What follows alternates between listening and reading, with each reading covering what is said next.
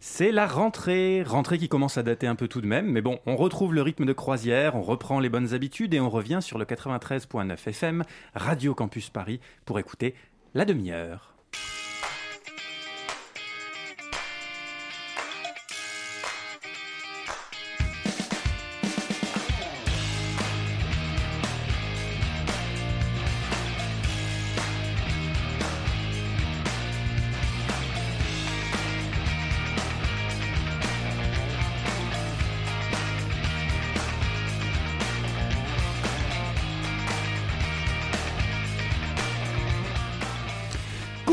Cher toi qui nous écoute, c'est chouette de te retrouver ici, cher inconnu, fidèle au poste pour la cinquième saison de la demi-heure, et ouais, tout de même. Ah, la cinquième. Cinquième.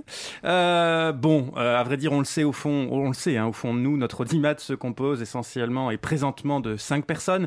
La maman de Pitoum qui trouve qu'on parle trop vite, une personne qui s'est plantée et qui croyait avoir mis les grosses têtes, cette personne va être surprise, un sourd-muet qui nous écoute depuis la saison 3 sans discontinuer, et deux chatbots qui se sont retrouvés sur les ondes hertziennes sans trop savoir pourquoi. Mais mais ça nous fait plaisir de croire que les gens nous écoutent, nous attendent et sont heureux de nous entendre. Eh bien, moi, je suis heureux de t'entendre. Merci. C'est un peu comme la politique, ça a besoin de sa part de fiction, de mythologie pour fonctionner. En parlant de mythologie, je suis ce soir avec le griffon de Radio Campus Paris, mi-aigle, mi-lion, mi-cheval et remi-étudiant derrière, le bien nommé Pitoum. Coucou Pitoum. Oui, bah, du coup, j'avais spoilé, j'avais parlé avant. Ça va? Et toi Ben, ça va bien. tu vas... Est-ce que tu veux bien nous dire de quoi tu vas nous causer ce soir? On va parler de confiance, et notamment de confiance en, en la politique, en les institutions. D'accord. En même temps, c'est en charge du sujet chiant. Sujet chiant. Est-ce que Euh, par bien, hasard, est-ce que confiance, c'est la même étymologie que confiture? Euh, probablement pas, je sais pas. Ouais, je vois que tu as bossé ton sujet. Exactement. ouais. Cela dit, pour la petite histoire, euh, confiture vient de cum figere, c'est-à-dire façonner ou faire ensemble. En fin de compte, on n'est peut-être pas si loin. Bref, avant de se beurrer les tartines, passons tout de suite à la revue de presse qui n'en est pas une. Cher toi qui nous écoutes, il nous a fallu quatre saisons pour identifier notre raison d'être, comme on dit dans la Startup Nation. Et on l'a dit et redit l'an dernier, notre raison d'être, c'est qu'on essaie d'être de méchants gauchistes, sensibles aux questions d'inégalité sociale, économique, de genre, religieuse, environnementale, etc., etc., co- cocher la case appropriée. Bref, on essaie de prendre au pied de la lettre ce vieux truc croulant et suranné qui est la devise de notre bonne vieille maison commune, liberté, égalité, fraternité. Une fois qu'on a dit ça, on essaie aussi d'être, là aussi, selon les termes vieillots et mis à toutes les sauces sur le tapis, tenu par le réel. Bon, donc on est de méchants gauchistes, ça c'est acté, mais on essaie de pas dire de conneries plus grosses que nous, ça nous laisse quand même de la marge, et de d'essa- d'étayer systématiquement nos propos par des stats, euh, des études, bref, des appuis qui disent mieux que nous en quoi consiste le réel. Dit autrement, et pour paraphraser une grande philosophe de l'extrême droite française, par ailleurs responsable politique héritière du parti de son papa, Parce que c'est juste une réalité. Il ne s'agit pas pour moi de dire euh, euh, c'est les autres, c'est un tel. C'est parce que c'est une réalité. Et moi, comme responsable politique, je suis tenu par le réel. ah, chère Marine, Elle est tenue. réussir à dire dans un même souffle, j'ai pas mis l'extrait en, en entier, mais qu'Alain Finkielkraut a raison de dire euh, ce qu'il dit, et je suis tenu par le réel, c'est un très bel exploit discursif, c'est même une magnifique antinomie.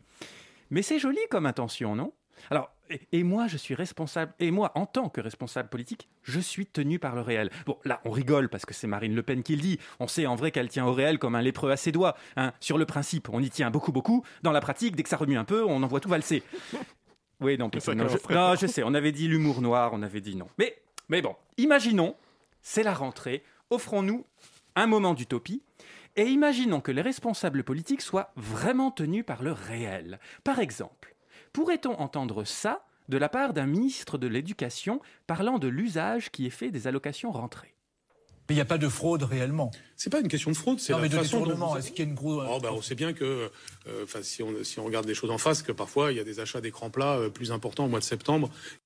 Ah oui, D'ailleurs, puis d'ailleurs, si on entend ça sans trop faire gaffe de la part d'un ministre en exercice, en plus on pourrait se dire Ben, bien sûr, c'est du gros bon sens. Bien sûr qu'il y a de la fraude. Qu'est-ce qu'on peut répondre à ça? Premier niveau, qu'est-ce que ça te fout? En vertu de notre adhésion aux valeurs dont j'ai discuté les termes juste avant, je pense que Pitoum sera d'accord avec- moi pour dire Bah, déjà, si c'est vrai, c'est pas le problème de l'État et c'est pas ton problème à toi non plus. Parce que l'allocation est donnée aux familles, alors Elle devrait certes servir à l'achat de trousses Mickey, de cartables Hello Kitty, etc. Mais si elle sert à acheter un écran Samsung, franchement, produit en Chine pour produit en Corée, t'as vraiment pas à dire ce que les gens doivent faire de leur pognon. C'est un peu comme quand tu donnes à un SDF. S'il se sert de ton euro pour acheter des clopes plutôt qu'un sandwich, en vrai, c'est pas ton problème, même si ça te fait chier. Il a d'ailleurs peut-être plus besoin de clopes que d'un sandwich. Deuxième niveau. Mais d'ailleurs, est-ce que c'est vrai? L'allocation rentrée scolaire, l'ARS, c'est en gros entre 370 et 404 euros par môme par an pour aider à la rentrée. Si les pauvres font un usage, détourné de l'ARS pour acheter des écrans plats, ça devrait se voir dans les ventes, on est d'accord? Or, août et septembre sont les mois de l'année où les écrans se vendent le moins. Ah merde. J'ajoute aussi qu'une étude de la CAF, qui date certes de 2013, montrait quand même que 95% des familles utilisaient l'ARS pour acheter des fournitures scolaires, 89% pour acheter des vêtements et 42% pour des services à l'école, genre euh, cantine, sortie scolaire, etc. Donc on est quand même assez loin d'un usage massivement détourné. Troisième niveau. D'ailleurs, est-ce que c'est logique comme phrase à la compte de la part de Blanquer? Pense à ta situation à toi, cher toi qui nous écoutes. Dans, ta, dans la situation où tu touches toi-même l'ARS, est-ce que tu te vois sérieusement détourner l'alloc destiné à tes gamins pour acheter une télé? A priori, pas trop. Bah, il y a un principe qui s'appelle en, sociologie le principe de charité interprétative développé par, Davidson qui pourrait se résumer de la manière suivante. Les autres sont pas pires que toi. Si tu te vois pas détourner l'ARS, il est fort probable que d'autres ne le fassent pas non plus. J'ajoute que même si la phrase de Blanquer paraît être du bon gros sens, en vérité, quand t'as une télé, t'en as rarement besoin d'une autre. Donc j'imagine mal une mère de famille diabolique faire Vivement que je touche l'ARS pour acheter mon huitième écran plat Moi, comme responsable politique, je suis tenu par le réel. Je sais, je sais, Marine, tu dis beaucoup de conneries, mais sur ce point précis et d'un point de vue normatif, tu devrais avoir raison. Allez, continuons sur cette rentrée 2021. Si les responsables politiques étaient vraiment tenus par le réel, est-ce qu'on pourrait entendre ça? Moi, ce qui, moi, ce qui me m'effraie, encore plus que Zemmour, c'est les discours intersectionnels du moment. C'est les discours Plus que Zemmour. séparés. Oui, oui. Moi, ce qui m'effraie... Vas-y, vas-y. Non, mais non, c'est Si, une si, connasse. si. Non, mais voilà, j'en peux plus. J'en peux plus Et de c'est la, la rentrée, C'est la rentrée et j'en peux déjà plus de la République en marche. Et donc, la phrase, c'est Moi, ce qui m'effraie beaucoup plus que Zemmour, c'est les discours intersectionnels. C'est les discours séparatistes, nous dit donc Sarah El Haïry, jeune et pétillante secrétaire d'État chargée de la jeunesse et de l'engagement. Je dis jeune et pétillante parce qu'en ce qui concerne Blanquer, on pouvait toujours botter en touche en disant C'est juste un vieux bon gros con de l'ancien monde. Bah, bah là, non, c'est quand même son antithèse, mais un propos tout aussi con. Je me permets une reformulation. Au discours intersectionnel, notre cher secrétaire d'État actuel préfère un mec qui tient des propos qui dénoncent la philosophie des Lumières et le mal prog- progr- progressiste qui gangrène la France, un mec qui parle de grands remplacements, c'est-à-dire, très prosaïquement, quelque chose qui n'a aucune existence statistique, hein, qui voit dans des féministes des castratrices et une supposée crise de la masculinité un déclin national, qui a été condamné à la discrimination raciale, à la provocation à la haine contre les musulmans, qui est accusé d'ag- d'agression sexuelle, bref, on l'a tous compris, un vrai humaniste. J'ai pas l'intention de m'apesantir sur Zemmour, hein, dont, on peut quand, dont on peut quand même se demander si la consonance est bien française. Hmm, Zemmour, Zemmour, c'est... non. pas trop. Hein. Non, c'est pas. Mm, mm. ouais. Bon, enfin bref, revenons sur le propos. Premier niveau, les discours intersectionnels sont pires que le dit bonhomme. Et les discours séparatistes sont pires aussi. Alors, bon, je ne suis pas sûr déjà qu'il y a une équivalence entre discours intersectionnels et discours séparatistes. Parce que discours, discours séparatiste, bon, on voit vaguement ce que ça veut dire hein, dans la rhétorique gouvernementale, ce sont ceux qui n'aiment pas la République. Ok, c'est les méchants. Mais je ne suis pas certain que les discours intersectionnels se recoupent avec les séparatistes. Parce que l'intersectionnalité, c'est un concept de sociologie politique qui fait le constat suivant. Les sociétés sont traversées par des rapports de pouvoir, des rapports de domination, bon ça c'est pas neuf, il y en a plein, partout, du patron sur l'ouvrier, de l'homme sur la femme, du blanc sur le noir, des hétéros sur les non-hétéros, etc., etc. Pas tout le temps de la même manière, évidemment, pas avec la même force, c'est un raisonnement en moyenne, c'est pas déterministe. Mais il y a des ressemblances, il y a des ressorts communs, donc on peut étudier ces régularités. Et pour les militants, on peut faire converger les moyens d'action pour avoir plus de poids. Mais en quoi c'est séparatiste euh, de dire ça? Il faut vraiment m'expliquer. Ensuite, second niveau, je suis désolé de te dire ça, ma chère secrétaire d'État à la jeunesse et à l'engagement. Les plus grands séparatistes, c'est pas Mohamed dans sa cité. C'est pas non plus Sylvie qui manifeste pour la convergence des luttes. Des luttes. Non, le plus grand travail de SAP provient de celles et ceux qui se barrent parce qu'ils ne souhaitent pas payer leurs impôts, de celles et ceux qui pratiquent l'évasion fiscale et qui font qu'il nous manque en France 171 milliards d'euros selon l'estimation de l'économiste Richard Murphy. C'est marrant en plus, 171, 171 milliards d'euros, hors période Covid, c'est peu ou prou l'équivalent du, du déficit budgétaire de la France. Moi, comme responsable politique, je suis tenu par le réel. Oui, Marine, oui, idéalement. Et du coup, idéalement, notre cher secrétaire d'État chargé de la jeunesse et de l'engagement aurait dû dire moi, ce qui m'effraie le plus, au-delà de Zemmour, qui est un épiphénomène à la con, mais qui passe son temps à mettre de l'huile sur le feu, c'est le séparatisme des richoux qui se cassent et qui détricotent le tissu social. Pourquoi je dis ça, cher toi qui nous écoutes? C'est la rentrée et j'ai failli oublier de te faire écouter ça. Plus d'un an après le début de la crise sanitaire, la rémunération des patrons des entreprises du CAC 40 repart à la hausse. Mais saurez-vous deviner leur salaire mensuel? Je dirais euh, facilement au-dessus de 10 000 en tout cas. 20 000, 30 000, je sais pas. Je sais pas, je vous dirais entre 100 et 200 k. Vous êtes bien loin du compte. En 2020, les grands patrons du CAC 40 avaient touché en moyenne 3,8 millions d'euros par an. En 2021, ils devraient percevoir 5,3 millions, soit 440 000 euros en moyenne par mois. En temps de crise et avec les aides publiques distribuées, les personnes rencontrées ce matin sont partagées partager. Je peux être grand patron? C'est où? Enfin, Pôle emploi, ils ont des formations, comment ça se passe? Alors je doute pas qu'un responsable politique comme Blanquer ou El Aeri, tenu au réel, hein, comme ils le sont, c'est-à-dire pour être bien clair encore une fois, tenu au réel comme papa dans maman après qu'ils aient divorcé, je ne doute pas, disais-je, que ces, énergumènes nous disent Oui, mais là c'est pas pareil. Là, euh, tenu au réel comme je le suis, je dois vous dire que leur rémunération est désormais indexée à des objectifs environnementaux. Ils vont faire des trucs là, genre euh, remplacer les gobelets en plastique par des gobelets en carton, ou virer Nadine de la compta. Bon, ça c'est pas environnemental, mais c'est parce qu'il faut bien virer des gens. Bref, ils gagnent beaucoup, mais c'est parce qu'ils incarnent les fleurons industriels. Ouais, et Jérémy, tenu au réel comme il l'est, répondra que ces patrons du CAC, qui sont dans leur écrasante majorité des hommes, hein, euh, comme quoi les discours intersectionnels ont peut-être des choses intéressantes à nous dire, ces patrons donc font caca comme tout le monde. Alors, je, oui. je vois ta tête, Pitoum, mais oui, c'est important de le rappeler. Comprendre, ce sont des hommes, c'est le cas de le dire, des hommes qui font des conneries d'autant plus grandes qu'ils ont beaucoup de pouvoir, que leur journée, comme tout le monde, fait 24 heures, et que dans ces conditions, j'ai quand même du mal à comprendre ce qui justifie une rémunération annuelle 280 fois plus élevée que le SMIC.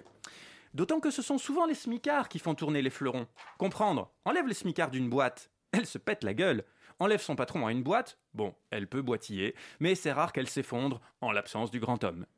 Enfin bon, heureusement, tous les politiques ne sont pas comme ça, certains sont vraiment tenus par le réel. Par exemple, notre président devant les représentants de la Convention citoyenne pour le climat. J'irai au bout de ce contrat moral qui nous lie, en transmettant effectivement la totalité de vos propositions, à l'exception de trois d'entre elles, les trois jokers dont nous avions parlé en janvier, sur 149. 146 mesures donc il y en aura finalement beaucoup moins dans la loi climat votée en juillet. Beaucoup moins, oui. Euh, très appliquées, 25 partiellement reprises, le reste étant actuellement débattu ou abandonné. Alors évidemment, là encore, les responsables politiques, tenus par leur réel à, leur réel à eux, vont nous dire mais si, regardez, nous, on a fermé Fessenheim. D'ailleurs, on n'a pas construit Europa City ou on n'a pas construit Notre-Dame-des-Landes. Alors c'est vrai. Mais du coup, le bilan de, du Make Our Planet Great Again, c'est donc ne pas faire des trucs pour l'écologie. Pardon, ce n'est pas faire des trucs pour l'écologie, genre interdire le glyphosate. Non, ça c'est vraiment trop compliqué. C'est ne pas faire des trucs qui auraient pu encore rajouter du CO2 et optionnellement fermer une centrale nucléaire qui, par définition, n'émettait pas de CO2. Je traduis. Le président qui se dit quand même être le plus écolo de tous les présidents a une action écolo parce qu'il n'en a pas rajouté. On applaudit. Bravo. Grand moment. Alors on rappellera que sous la mandature du plus écolo des présidents, tenu par son réel à lui, l'État français a été condamné pour carence fautive dans la lutte contre le réchauffement climatique, c'est-à-dire qu'il a fallu l'intervention de la justice française pour rappeler à l'État français qu'il ne respecte pas les objectifs environnementaux qu'il s'est lui-même fixés. Or, Là encore, dans ce cas, pour être tenu par le, par le réel, c'est quand même pas hyper compliqué. Hein. Il suffit d'ouvrir le résumé à l'intention, le résumé du GIEC à l'intention des dirigeants, donc dans le dernier rapport du GIEC, la sortie en août, et on voit le grand écart entre ce qu'il faudrait faire et ce qu'on fait vraiment. Moi, comme responsable politique, je suis tenu par le réel. Oui, mais là, non, je suis désolé Marine, là on a bien compris que c'était de la flûte et que tu n'étais pas la seule mélomane dans le sérail politique. Alors comment faire? Comment savoir ce qui est réel dans ce monde de fake news et de vérités alternatives? Comment savoir si on est vraiment tenu au réel? Eh ben, c'est pas si compliqué, cher toi qui nous écoute. Pour ma part, j'essaie, c'est vraiment difficile, mais j'essaie de ne pas tout de suite avoir un avis sur tout. J'essaie de ne pas dire trop n'importe quoi. J'essaie, et Pitoum pour en être témoin, j'essaie de me taire, j'essaie d'écouter, de lire, de confronter. Souvent j'ai tort, et je vous l'assure, ça me fait chier, Ça mais je chier. dois l'accepter. Ensuite, pour me guider, j'essaie de ne pas me perdre. Et ça veut dire quoi, ne pas se perdre? Eh ben, ça veut dire que je me pose toujours la question du but. Comme société, vers quoi on veut tendre? Ben, J'ai beau être un méchant gauchiste, moi, la devise me va bien. hein. C'est chouette comme but, l'égalité, la liberté, la fraternité. Du coup, en deux mots, à cette question du comment faire, eh ben, je cherche une réponse guidée par ces principes. Et ça m'aide. Et pour cette rentrée 2021, cher toi qui nous écoutes, j'espère que ça t'aidera aussi.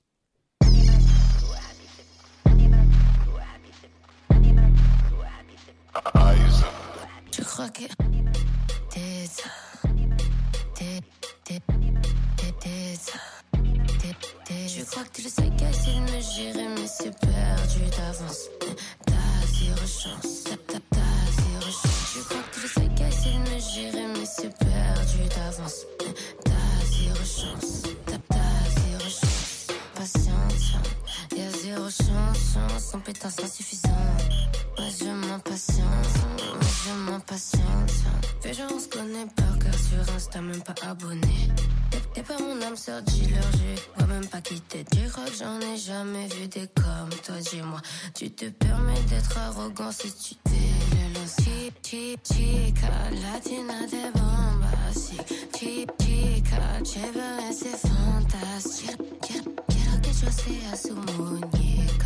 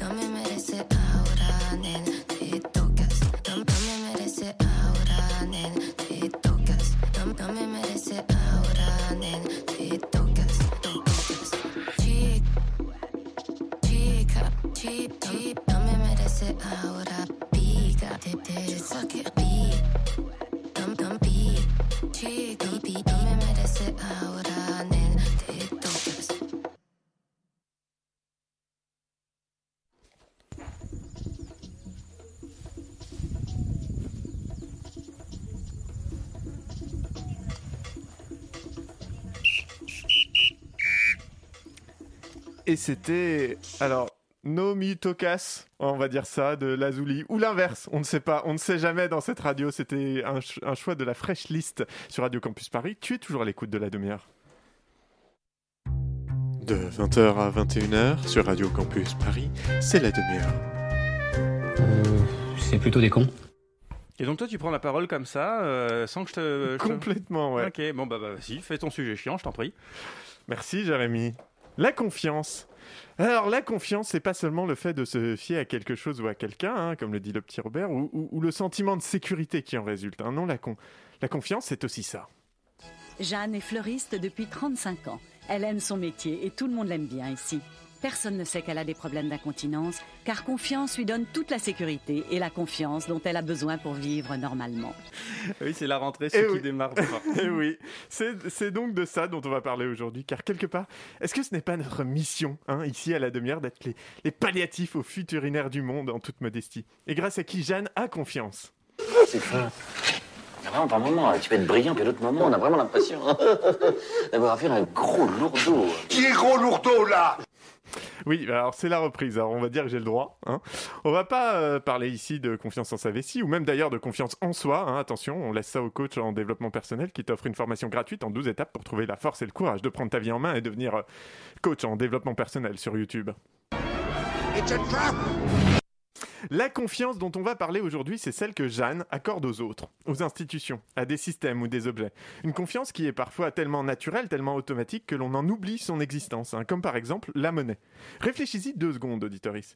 À quel moment le chiffre que tu vois sur ton application bancaire représente une richesse? Comment expliques-tu que simplement en collant un bout de plastique avec une puce NFC, tu puisses acheter des fleurs à Jeanne? Au moment de la transaction, Jeanne et toi faites confiance à la technologie que vous employez pour vous identifier correctement, à vos banques respectives pour se mettre en relation et opérer un échange de valeurs numériques, retirant 25 euros sur ton compte bancaire, mais pas plus, et en ajoutant 25 sur celui de ou de la commerçante, de Jeanne en l'occurrence. Et la confiance réciproque qui donne à cette valeur numérique 25 une valeur réelle correspondant à ce magnifique hortensia. La confiance, c'est 25 euros l'hortensia, c'est vraiment cher. C'est, oui, écoute, je suis un Parisien qui se fait avoir en Bretagne. La confiance, c'est aussi ce qui fait qu'à un moment, tous les passagers d'un avion ne crient pas pendant les 10 heures de vol, persuadés qu'ils vont s'écraser. Ou que tout le monde n'exige pas d'inspecter l'appareil avant le décollage et de prendre des cours de pilotage. La confiance est la base de notre vie collective. Même, et voire surtout, quand on n'a justement pas confiance parfois. Quand on établit un contrat de vente, de travail, peu importe. C'est juste oui, euh, vas-y, Jérémy. Non, je pense au sous-marin. oui, bah, par exemple. C'est justement parce qu'on a plus confiance en les institutions chargées de faire respecter ce contrat ou de punir les manquements qu'en l'autre. On déporte notre confiance sur un système qui nous paraît plus stable, plus pérenne qu'un simple individu. Alors, je pourrais égrener longtemps encore hein, les exemples dans une litanie un peu chiante d'anecdotes quelconques, mais tu as compris l'idée. La confiance, c'est un peu important quand on fait société, ça repose même un petit peu sur ça. Or, dans certains secteurs, et pas des moindres, la confiance est en crise. Et c'est pas moi qui le dis, c'est François. Euh, je voulais euh, revenir sur cette question de confiance parce qu'elle est majeure dans la crise euh, démocratique que nous traversons et qui est sans doute générale à beaucoup de pays, mais spécifique quand même à la France, compte tenu de l'ampleur, et les chiffres que vous avez rappelés le démontrent, de l'ampleur de, de la défiance cette défiance, elle, est installée depuis euh, euh, longtemps. C'est-à-dire qu'elle ne vaut pas euh, simplement pour les deux ou trois quinquennats qui viennent de se produire, mais elle était déjà présente au milieu des années 80. Alors, tu auras reconnu la street cred du flot inimitable de notre ancien président de la République, François Hollande. J'ai pris François parce que ça faisait longtemps qu'on l'avait pas entendu déjà, mais il n'est pas le seul en fait à évoquer la défiance envers les institutions politiques et les représentants représentantes. C'est même un sujet qui revient régulièrement dans les médias, particulièrement dans les moments de crise ou lors des grands rendez-vous démocratiques que sont les élections et les référendums. Or, les crises, nous sommes en plein dedans avec la crise sanitaire du Covid-19. On sortait tout juste de la crise des Gilets jaunes, et en fait, depuis 15 ans, on les a un peu enchaînés. Hein. Crise financière en 2008, crise migratoire en 2015.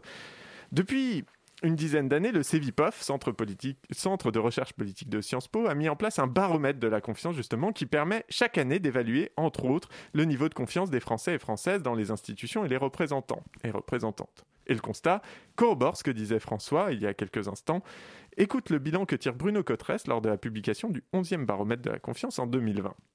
Eh bien, malgré cette petite remontée de la confiance cette année, la France, ça reste toujours bien le pays de la défiance politique, du pessimisme social. Et quand on compare beaucoup de nos indicateurs au Royaume-Uni et à l'Allemagne, alors même que le Royaume-Uni vient de se prendre trois années très difficiles à la suite des négociations pour le Brexit et que le modèle allemand semble connaître des difficultés, eh bien on constate qu'en France, encore aujourd'hui, les écarts sont extrêmement importants dans la confiance dans les autres, ce qu'on appelle la confiance sociale, dans la confiance politique et notamment la confiance dans le personnel politique, mais aussi la confiance dans les institutions. Alors pour essayer de comprendre un peu mieux cette crise de la confiance politique, car c'est celle qui nous intéresse hein, principalement ici, on va procéder comme souvent en trois temps. Hein, mon côté, j'aime bien le ternaire. Tout d'abord, on va s'intéresser aux conséquences de cette crise. Y a-t-il des effets? Et si oui, quels sont-ils? Ensuite, on émettra des hypothèses sur les raisons de l'augmentation de la défiance. Et enfin, on se demandera ce qu'on peut faire pour renverser la vapeur, et s'il faut la renverser d'ailleurs. Et non, Jérémy, je ne mettrai pas le son de Camelot où Guenièvre dit que ça nous fait des belles soirées, on l'a bien trop utilisé. Je voudrais pas faire ma raclette, mais la soirée s'annonce pas super. Oui, euh, celui-là aussi, on en abuse. Va falloir qu'on se renouvelle un peu hein, pour la saison 5. Quelles conséquences donc à cette crise de confiance? Car je t'entends soupirer d'ici, auditoris, tu vas me dire qu'est-ce qu'on s'en fout que Jeanne ait plus confiance en l'étanchéité de son slip euh, ou en Macron d'ailleurs? Après tout, si elle n'a pas confiance, qu'elle ne va pas voter, qu'elle râle dans son coin, ça change quoi? Si l'on prend la démocratie représentative telle qu'elle est pratiquée en France, la légitimité du pouvoir et surtout de ses décisions découle de la confiance accordée. Dès lors que les citoyens et citoyennes acceptent, non pas qu'on ait vraiment le choix en réalité, acceptent, disais-je, de déléguer leur pouvoir à des représentants et représentantes, c'est parce qu'elles font confiance, plus ou moins, à celles-ci pour exercer le pouvoir. Lorsqu'un gouvernement prend une décision, par exemple, et au hasard, celui de vacciner massivement sa population pour faire face à une pandémie mondiale, plusieurs choix s'offrent à lui.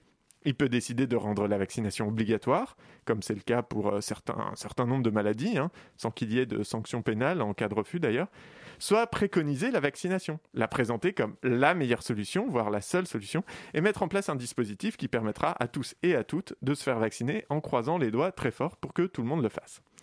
Jusqu'à ce que jusqu'à ce que ça ne suffise pas, en fait. Hein. Et on invente alors le pass sanitaire. Il n'y a pas d'obligation de vaccination, mais si tu ne te vaccines pas, à part faire tes courses et aller bosser, et encore ça dépend d'où tu bosses, tu ne pourras plus faire grand-chose de ta vie.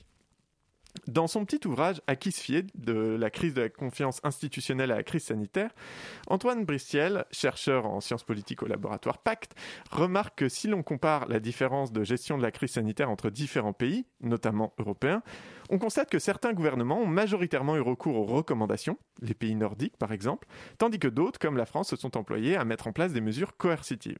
Or, et c'est là où ça devient intéressant, il se trouve que globalement, moins la confiance dans les institutions est élevée dans un pays, plus son gouvernement est susceptible de mettre en place des mesures coercitives pour lutter contre la pandémie. Autre constat, dans le cadre de cette crise, différents articles scientifiques constatent que les recommandations étaient mieux suivies, les gestes barrières, le renseignement spontané de ces déplacements, mieux suivis donc dans les pays qui avaient les plus forts taux de confiance institutionnelle.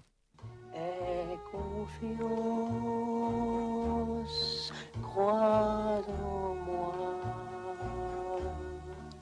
que je puisse veiller sur toi. Attention, on va descendre. Fais un somme sans méfiance. Je suis là. Aie confiance. Je vois que monsieur s'est fait plaisir. Ah bah oui, écoute, hein, c'est la première. Forcément, d'un point de vue complotiste, cette confiance est toujours condamnable. Et c'est tout le problème. Si tu fais confiance aux institutions, tu es un mouton, tu ne réfléchis pas par toi-même. Donc la seule position tenable est la défiance. Or, plus la défiance est grande, plus les gouvernements sont obligés d'avoir des comportements autoritaires, et plus ils ont des comportements autoritaires, plus ça va encourager les discours de défiance. C'est un cercle vicieux, en fait. Mais ce n'est pas tout. Écoutons un autre enseignement donné par le baromètre de la confiance du CEVIPOF de 2020 avec Luc Rouban, directeur de recherche au CNRS. Vous avez une grosse proportion, un peu plus de 40% des enquêtés qui vous disent qu'ils préféraient un peu plus d'efficacité et un peu moins de démocratie. Donc on est tout à fait à l'opposé de euh, l'idée générale selon laquelle il y aurait une demande euh, beaucoup plus euh, forte de démocratie représentative ou de démocratie directe ou de démocratie participative.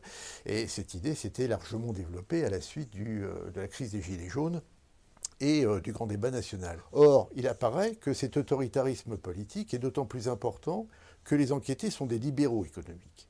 Donc en fait, on en arrive à la conclusion selon laquelle on voit se développer un libéralisme autoritaire en France, qui politiquement se traduit en fait de trois manières, soit sous l'angle du macronisme, soit sous l'angle du euh, libéralisme et de la droite conservatrice classique, notamment celle des, enquêtés des électeurs qui avaient voté pour François Fillon au premier tour de l'élection présidentielle de 2017, soit enfin au sein de l'électorat du Rassemblement national. Et ce qui est très intéressant, c'est qu'en fait, ce degré de libéralisme autoritaire n'est pas du tout euh, lié à des phénomènes de classe. En fait, on retrouve ensemble, euh, par exemple, des petits patrons, euh, des professions libérales, des chômeurs ou des ouvriers qualifiés. Donc en fait, on voit réapparaître le clivage gauche-droite à travers cette affaire du libéralisme et de l'autoritarisme. Si on met de côté le fait que Luc est beaucoup trop jouasse de sa découverte euh, que l'autoritarisme suscite dans notre pays, hein, de l'enthousiasme pardon que suscite euh, l'autoritarisme dans notre pays, nous sommes ici face à un effet très concret, largement observable de cette perte de confiance. Effet que nous avons déjà traité dans cette émission à plusieurs reprises, reprises pardon, un glissement autoritaire réclamé cette fois par une partie de la population. Et quelque part, en fait, c'est assez logique. L'une des causes de la défiance est, semblerait-il, un défaut de représentation. On expliquera un peu après, pour le moment je te demande de me croire sur parole. Si on prend Jeanne du début avec sa confiance, puisque Jeanne est parfaitement heureuse avec sa confiance pour la protéger des futurinaires, elle n'a pas besoin de réfléchir à ce qu'elle fait. Mais prends l'exemple de Gabriel. Gabriel, lui, il n'a pas confiance. Tout ce qu'on lui demande de faire devient alors une potentielle source de problème à tout moment. Il peut subir une fuite qui serait tout à fait fâcheuse. Il va donc être plus enclin à refuser de faire ce qu'on lui demande pour ne pas prendre de risques. Pour peu que Jeanne et Gabriel soient collègues, Gabriel, lui, en fera le moins possible par crainte, tandis que Jeanne, elle, ne voyant pas de problème, souhaitera qu'on laisse le moins de choix possible à Gabriel pour qu'il travaille autant qu'elle. Le manque de confiance dans les institutions conduit une partie de la population qui adhère à la politique menée à augmenter l'autoritarisme parce qu'elle considère que ces institutions démocratiques défaillantes empêchent le pays d'avancer. On a un art de la métaphore assez consommé euh, cette émission. très très fort, n'est-ce pas? Puis alors je la file, tu vas voir jusqu'à la fin. Dans la continuité de ces effets institutionnels, une autre conséquence de la défiance envers les institutions politiques, soulignée par Antoine Bristiel dans son ouvrage, euh, qui s'appuie d'ailleurs sur divers travaux scientifiques, c'est l'augmentation de l'abstention depuis plusieurs décennies le phénomène abstentionniste a contaminé depuis longtemps le scrutin municipal. Pendant le scrutin qui plaît le plus aux Français, le scrutin de la proximité, il y avait 31% d'abstention en 2001, il y en a eu 39 en 2014. L'abstention monte petit à petit sur une logique de vanité du vote. Voter ne sert pas à grand-chose et c'est ce qu'on va sans doute avoir euh, dimanche prochain. J'ai pris les municipales, mais évidemment, le discours est le même pour à peu près euh, l'ensemble des élections. Et là encore, on a affaire à un cercle vicieux. L'abstention augmente, donc les élus le sont avec de moins en moins de voix, donc paraissent de moins en moins légitimes, donc on a de plus en plus raison de ne pas leur faire confiance. Mais enfin, parler des conséquences de la défiance sans parler de sa contagiosité serait faire l'autruche, car si la crise sanitaire nous a bien montré quelque chose, c'est qu'aucune institution n'est à l'abri de cette crise de confiance. Ce que l'on voit sur la parole scientifique, c'est qu'il reste très haut, la première figure d'autorité, avec 61% de confiance qui leur est octroyée en France. Ça reste plus bas que dans le monde. Dans le monde, ils vont être à 73%. Historiquement, la France est toujours plus bas. Et en France, ils ont perdu 17 points de confiance. Voilà, ça craint. Hein. On vient d'entendre Amélie Aubry, euh, directrice générale de l'Institut Elam euh, Edelman. Je dis pas que la science en elle-même n'a pas eu suffisamment de scandales pour mériter qu'on la scrute avec un œil un minimum critique, mais dans le cas de la crise sanitaire que nous traversons, une grande partie de cette défiance nouvelle peut sans doute être attribuée à la proximité soudaine de la science avec le politique. Si le politique se fait le relais des positions des organisations scientifiques, alors il peut les marquer du sceau de l'infamie. Mais c'est de la merde Mais d'où vient cette défiance croissante? Je l'ai déjà évoqué il y a quelques instants, le mode de fonctionnement de notre système démocratique est à questionner. Si on prend le cas de la gestion de la crise de la pandémie, on constate que dans une enquête IFOP de mars 2020, que la gestion de la crise par le gouvernement est approuvée à 90, 90% par les électoristes de La République en marche et à seulement 20% par celles de la France insoumise, par exemple. Selon Antoine Bristiel, l'explication la plus probable est aussi la plus simple. On a plus confiance en un gouvernement avec lequel on est d'accord. C'est presque tautologique, hein, dit comme ça. Mais ça traduit en vérité une réalité très française, une faille dans la représentation. La Ve République, et encore plus depuis l'instauration du quinquennat et la synchronicité des élections législatives et présidentielles, font de la France un régime fortement présidentiel, où la politique nationale est incarnée plus par la figure du ou de la présidente qu'une assemblée composite représentant de manière équitable les différentes tendances politiques. Ce fonctionnement, en plus d'encourager une politique autoritaire sans concertation, délaisse une partie de plus en plus grande de la population qui se voit dirigée par une minorité disposant de tous les pouvoirs. Si on prend le cas d'Emmanuel Macron, il faut rappeler qu'il a, obtenu seulement 24% des suffrages au premier tour, avec une abstention à 22%. Cela ne fait donc en réalité qu'une dizaine de pourcents du corps électoral. Et pourtant, il a, dans l'imaginaire et dans les faits, les pleins pouvoirs. Ah bah ça, après, moi, pour le détail, je sais pas. Hein. Mais ça serait un peu facile d'exonérer les responsables politiques de leur euh, de leur responsabilité en fait. Hein. Certes, le fonctionnement même des institutions n'aide pas, mais il ne faudrait pas oublier que la classe politique elle-même, en ne respectant pas les règles, en étant parfois au cœur de différents scandales, est également largement responsable de la perte de confiance des citoyens et citoyennes.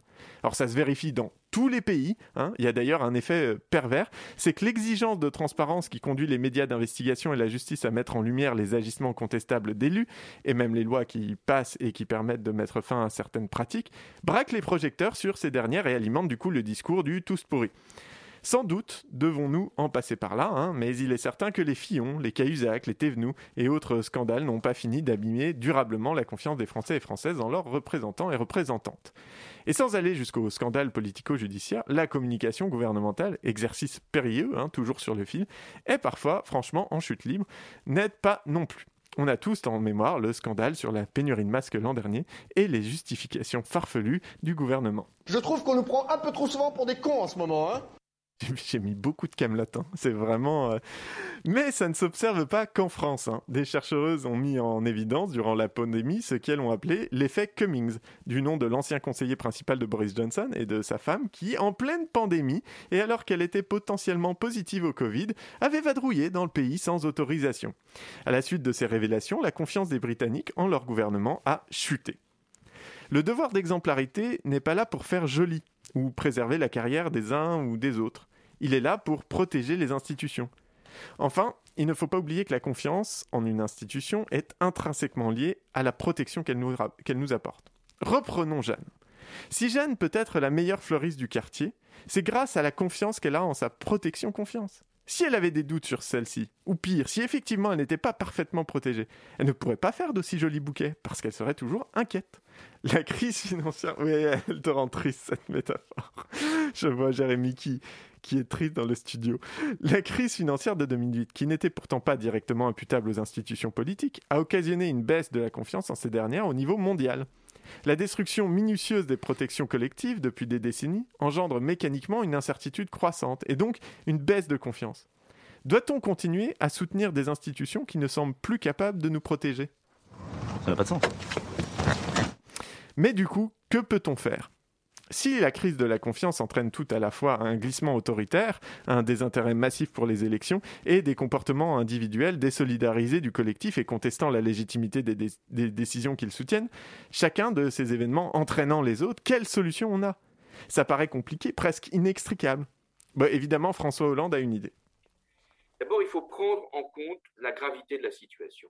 J'ai peut-être forcé le trait, mais euh, je pense que les démocraties ne sont pas en pleine forme dans le monde, même si aujourd'hui Joe Biden en donne peut-être euh, un signe euh, encourageant, et qu'elles sont plutôt en recul, et qu'il y a donc euh, une exigence de repenser le pacte démocratique et de faire des choix institutionnels que l'on avait plutôt tendance à renvoyer à plus tard, ou en pensant que ce n'était pas la priorité. Il fallait d'abord, et c'est assez juste, s'occuper de l'économie, du social, de l'écologie, et puis la question de la dévolution du pouvoir, de la concentration du pouvoir, du partage du pouvoir, viendrait plus tard. Non, je pense que la question institutionnelle est devenue la question préalable, celle qui va permettre de dénouer un certain nombre d'autres réponses, euh, notamment dans les euh, domaines de l'intervention publique. Euh, J'ai évoqué l'économie, le social, l'écologie, et on pourrait dire aussi la question régalienne et de sécurité.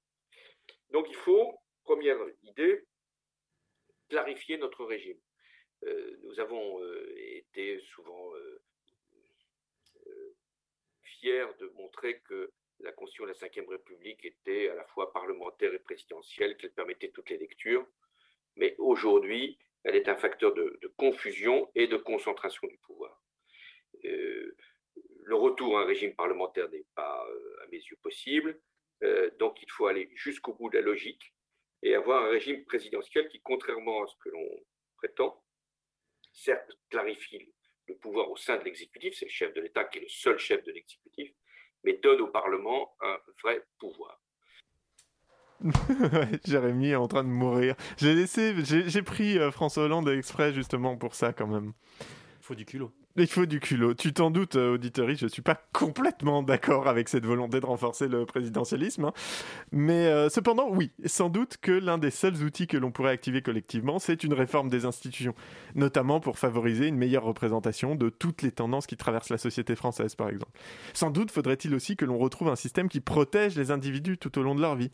Si nous voulons échapper à ce cercle vicieux, il va falloir à un moment que l'on agisse, hein, pour celles qui y croient encore, sur les facteurs qui provoquent et nous enfoncent un peu plus dans la défiance. Alors que, pourtant, ceci nous encourage à sombrer dans, la, dans le désintérêt.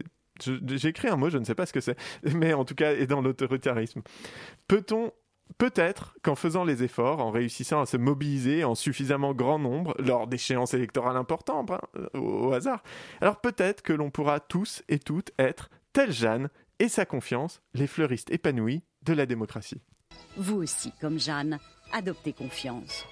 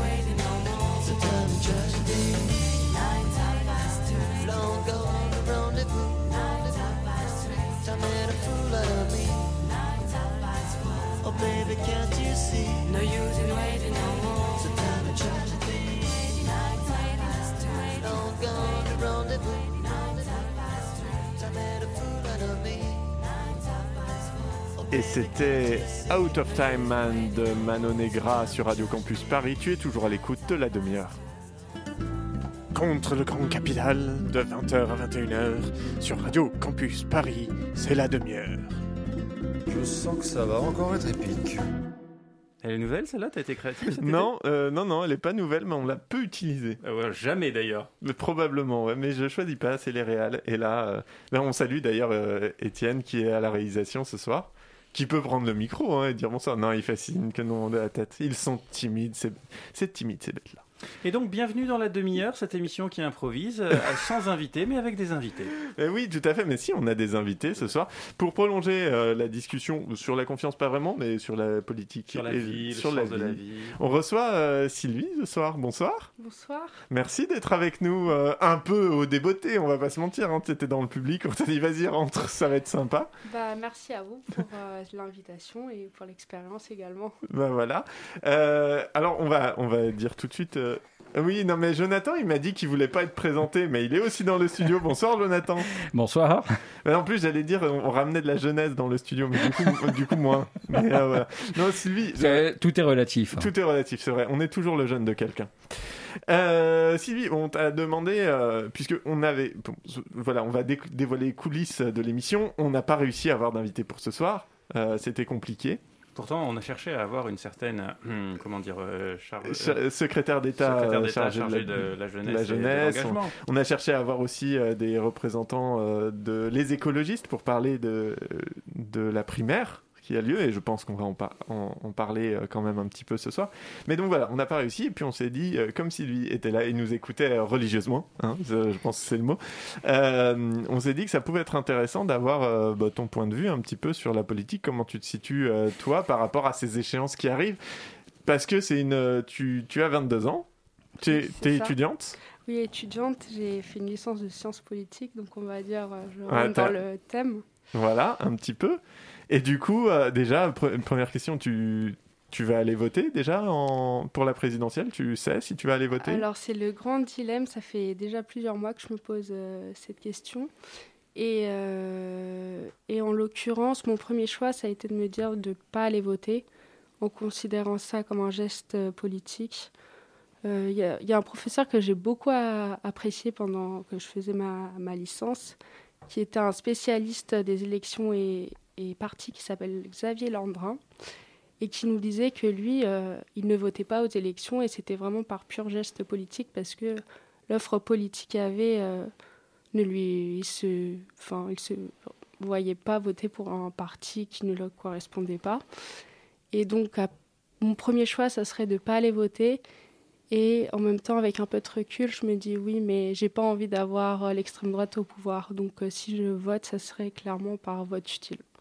Voilà, mais pas pour euh, des, euh, pas pour voter pour un candidat qui représente euh, mes intérêts ou quoi. Tu as, déjà, euh, déjà voté ou du Oui. coup c'est ta position? Non, tu as déjà voté? Quelles élections? J'ai voté au présidentiel, au municipal et aux législatives. D'accord, donc 2017, tu étais allé voter? Oui. Et tu n'avais pas voté blanc? Euh, non, j'avais j'avais voté cette fois-là, au premier veux- et au second tour. Ok, tu veux dire pour qui tu avais voté? T'es pas du tout obligé. Euh, si je peux le dire, j'avais euh, voté Benoît Hamon au premier tour. C'était un candidat que j'appréciais beaucoup à l'époque. Puis j'étais plus jeune, euh, j'étais en, en terminale. Je, je Il me, contiens. Voilà, j'aimais bien l'idée du revenu universel, mais à ce moment-là aussi, j'étais beaucoup moins.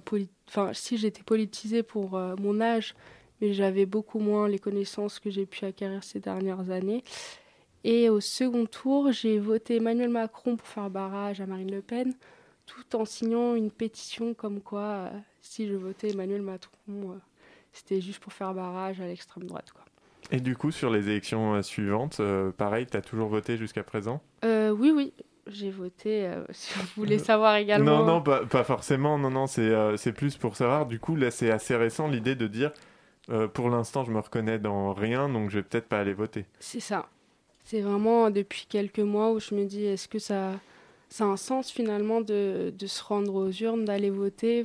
Même si c'est un droit qu'on a, qu'on a mis du temps finalement à acquérir, mais je me dis mais maintenant ça n'a plus aucun sens quand je vois l'offre politique euh, qu'il y a en ce moment en tout cas. Je trouve que c'est intéressant ce que tu dis, mais est-ce que tu te retrouves par exemple dans l'offre politique telle qu'elle existe aujourd'hui, notamment Bon, alors, je fais l'hypothèse que tu votes plutôt à gauche, vu que tu nous as parlé de Benoît Hamon. Il est de Euh, droite. Hein Pardon. non. Voilà. Désolé. Tais-toi. Donc, a priori, sur un échiquier normal, euh, euh, tu votes plutôt à gauche. C'est ça. L'offre politique actuellement à gauche, elle est quand même, pour le moment, assez diversifiée. C'est presque d'ailleurs un problème.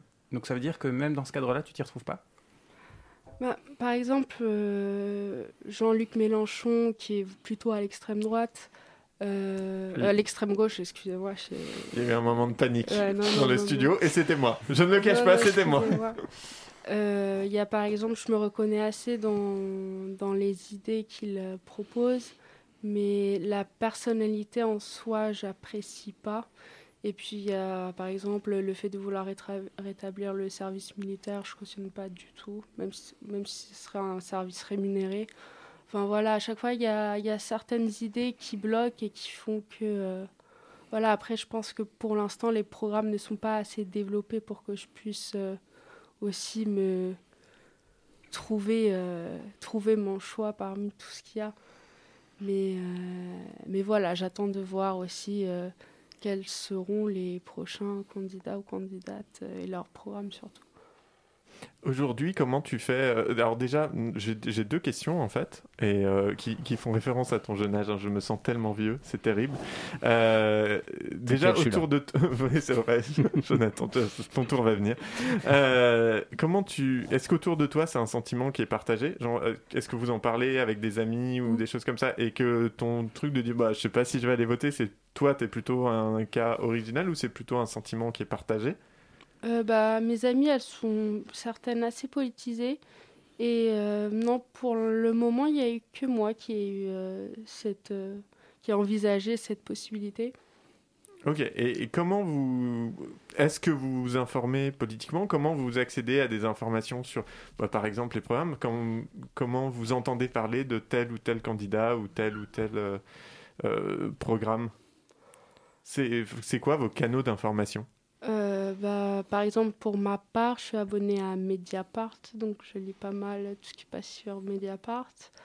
Après, euh, pour les programmes, euh, enfin, si, enfin, vous voulez dire les réseaux, enfin, les, C'est vraiment le moyen, par exemple, euh, comment tu as appris que euh, enfin, la question du, service euh, euh, militaire, on va ré- réemployer le mot que tu as utilisé, hein, mais euh, euh, comment tu l'as appris, comment tu as eu connaissance de ça? Est-ce que. Euh, voilà, comment tu as eu cette, informa- cette information pour te positionner dessus? Alors là, par exemple, cette information-là, c'est euh, un jeune militant de la France insoumise qui, euh, fait les mêmes études que moi, qui m'avait expliqué l'idée, voilà. Donc, par exemple, là, j'avais eu cette information par l'intermédiaire de connaissances. Et puis sinon, on va dire sur les réseaux sociaux, c'est là où, où je lis pas mal de trucs. Et euh, sinon, les, les journaux euh, bah, type Mediapart, les journaux d'investigation, ou euh, sinon, je vais euh, tout bête en soi de attendre les programmes quand on les reçoit, ou d'aller voir directement sur les sites euh, qui correspondent à chaque. Et c'est comme ça qu'on finit par voter par Valérie Pécresse. Parce qu'elle a, elle a un joli, euh, elle a une jolie typo.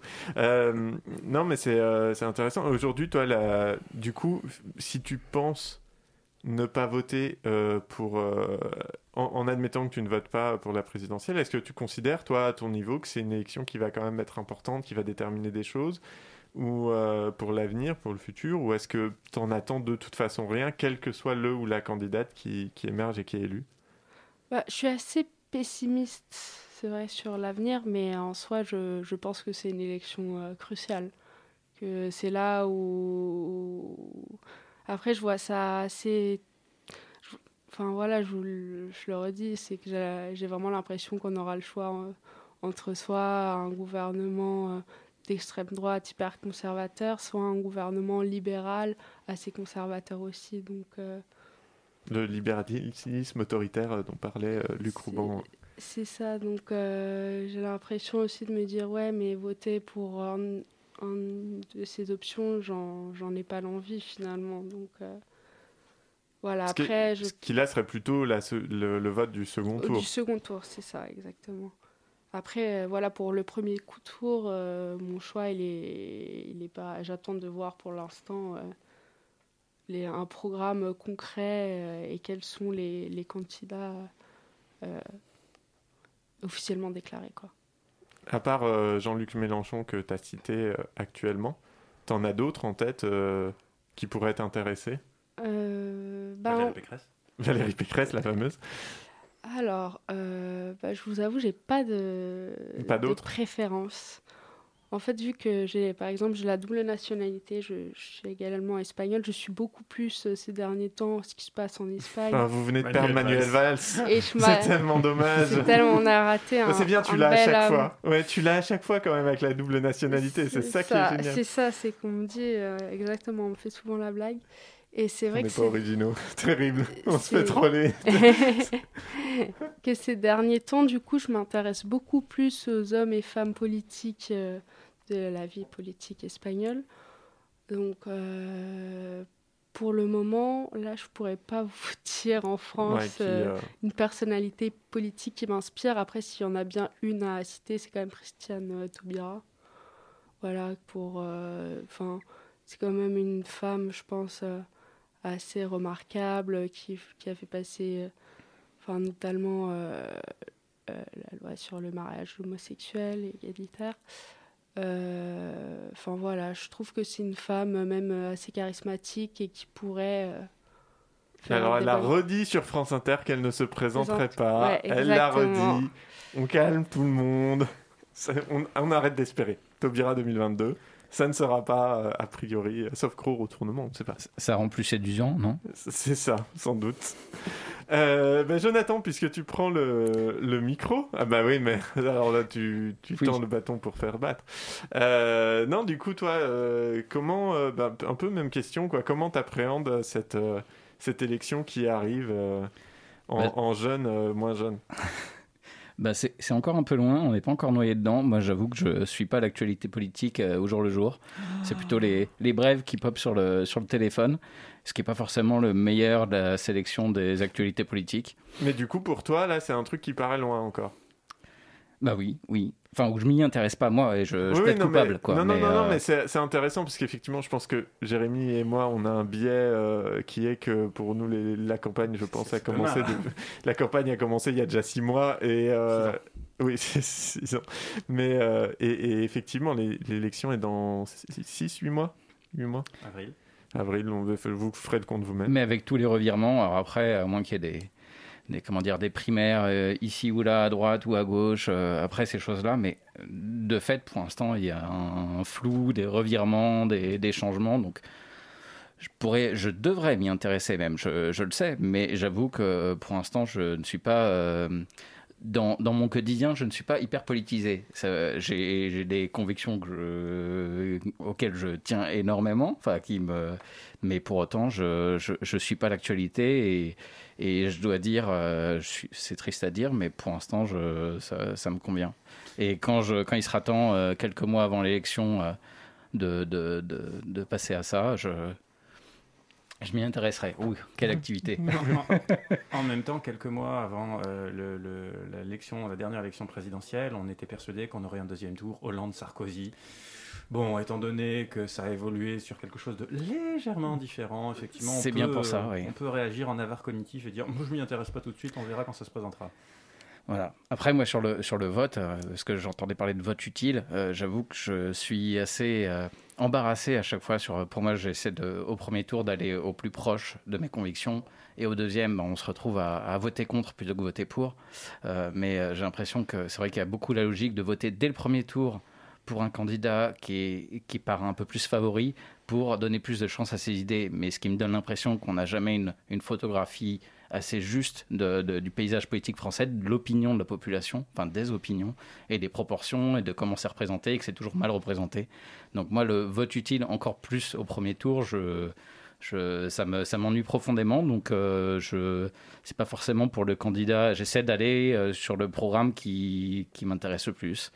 Donc euh, les méfaits du, du, du vote utile. Et du coup, euh, a priori, tu iras voter. Oui. Par contre, oui, je- j'essaie d'aller voter, ne serait-ce que me déplacer, si, même si c'est pour voter blanc. Je- J'essaie au maximum d'aller, euh, sauf empêchement ou. euh, Ou grosse flemme. Non, mais on est tous et toutes pareils. Ne nous mentons pas. Non, mais fait généralement, je, je fais l'effort. Non, Ça non. va, le bureau de vote n'est pas trop loin de chez moi. Il est jamais trop loin, normalement. Normalement. Eh bien, c'est déjà, euh, c'est déjà euh, quasiment la fin. hein. Il est 20h58 et 30 secondes. Jérémy, tu iras voter, toi? Au premier Oui, tour, et je, probablement. et je te dirai pour qui. Euh, merci à tous et à toutes d'avoir écouté la demi-heure. Merci à Sylvie d'avoir été avec nous. C'était un plaisir. Merci à vous. Merci à Jonathan également. Ben, merci de votre accueil. Merci à Étienne pour euh, la réalisation. Euh, c'était une première et c'était super. Magnifiquement réalisé. Et euh, bah, merci Jérémy d'avoir été là. C'était bien. Bah, écoute, Rien à dire, tu me remercies pas moi Euh, On s'en fout. Euh, Ok. Non, écoute, c'était un beau sujet. Merci beaucoup. J'ai Ah. confiance en toi. Merci, Pour je, je te protège des fuites. Reste à l'antenne, euh, car ce qui arrive après, alors c'est, je ne sais pas, est-ce que, parce que je vois les mêmes têtes, mais c'est pas les mêmes têtes, on ne sait pas. Nouvelle alors, recette. bonsoir, pardon, je ne te vois pas, tu es caché. Nouvelle recette de, du BRTZ Radio Show. Ok, et bah c'est nickel, on va écouter ça, on a hâte, merci beaucoup. Reste, reste à l'antenne, Radio Campus Paris est la meilleure radio, nous on te retrouve dans un mois, ciao, bonne soirée.